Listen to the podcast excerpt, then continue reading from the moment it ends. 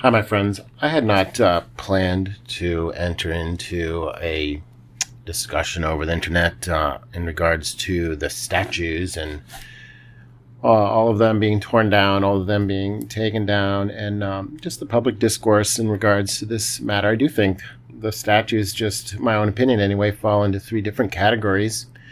Uh, the first one, of course, being the Southern generals. Um, on the losing side, thankfully, of history. Um, I'm not going to wait any further than that. Uh, I do think that it is important to have a discussion as to whether uh, we ought to be having um, these men honored in the public square.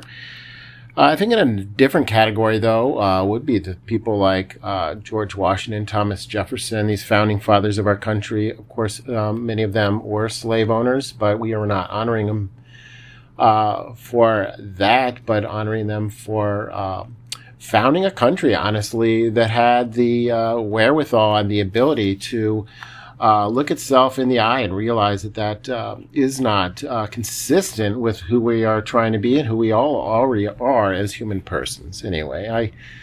I do think that's an important conversation, important distinction, anyhow, between those two categories of statues.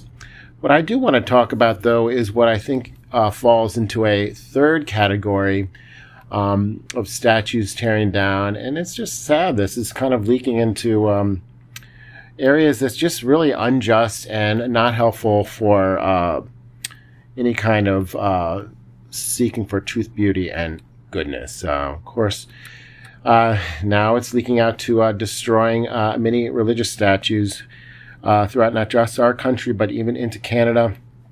This, um, this is insane.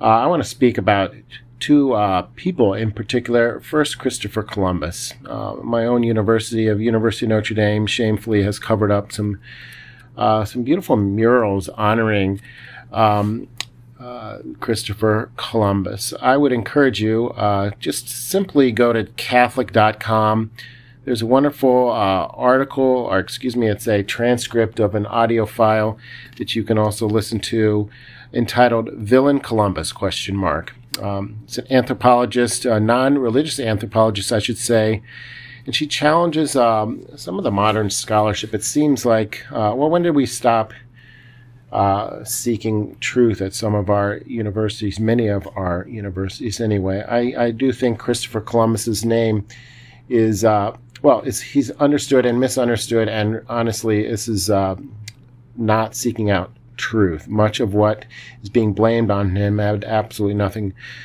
to do with him. Anyway, what follows uh, here uh, is a homily I gave. I had not planned to post, but on January, or excuse me, July 1st, this past Wednesday, was uh, the uh, optional memorial of Saint Junipero Serra a wonderful saint. Um, and so what follows is simply my uh, the homily that I gave at Mass that day. You know, he is getting blamed for many, many horrible things, but in reality, he uh, fought um, against uh, some horrible uh, treatment of the native people of his uh, area in California. He, in fact, when uh, some of these natives uh, came and uh, destroyed one of his missions and uh, literally tortured and killed all that were there, including a priest friend of his. He uh, pleaded for mercy. He pleaded for mercy for them. At he, um, well, Pope Francis, when he canonized him, in Washington, D.C. in 2015 quoted him by speaking about this need for us to continually move forward. Moving forward, moving forward in grace, moving forward in love, moving forward in mercy. I think this great saint is exactly the kind of saint we the uh, we should be turning to. He's exactly the kind of statues honoring these kinds of men and women that will help us during this difficult time. So I'd encourage you, um, prior to listening to my homily, perhaps it would be helpful to uh, read the readings of the day. Uh, this is uh, it's uh, uh, Wednesday, July 1st. It's the 13th, Wednesday of the 13th week in ordinary time. especially the gospel, which comes from Matthew chapter 8, verses 28 through 34.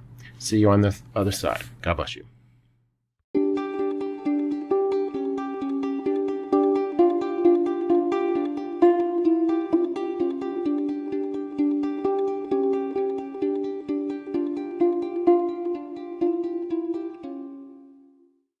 My friends, it's an important um, gospel and interesting and just, um, I don't know, such a sad situation here in Matthew's gospel. We're here as the uh, this town terrorized, this territory terrorized by these demoniacs, causing such havoc for them. And uh, the Lord God Himself came into their presence and uh, got rid of this problem that was terrorizing them so. Yet, they begged him to leave. The only one that truly understood who he was in their midst were the demons. Seems that things get tipped over on their side so uh, many times uh, now, especially in this day. We celebrate today the first Hispanic saint of the United States, Saint Junipero Serra. I was so privileged to be able to uh, celebrate the Holy Mass when Pope Francis came here outside the Basilica in Washington and uh, canonize this great man, a saint of the church, yet so controversial in our day. Over the last uh, decades, even, um, many have uh, sent around petitions trying to get his statue honoring this great saint, great saint of our country, trying to get his statues removed. Now they're being forcefully removed in some place, San Francisco, Los Angeles. He's described as Hitler.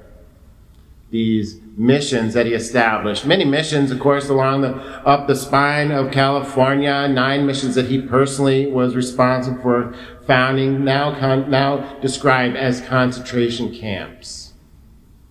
What is the truth about this man that is described as someone that uh, is exploit, exploiting these native people is, is described as being responsible in large part for the destruction of these ancient civilizations, the spreading of disease.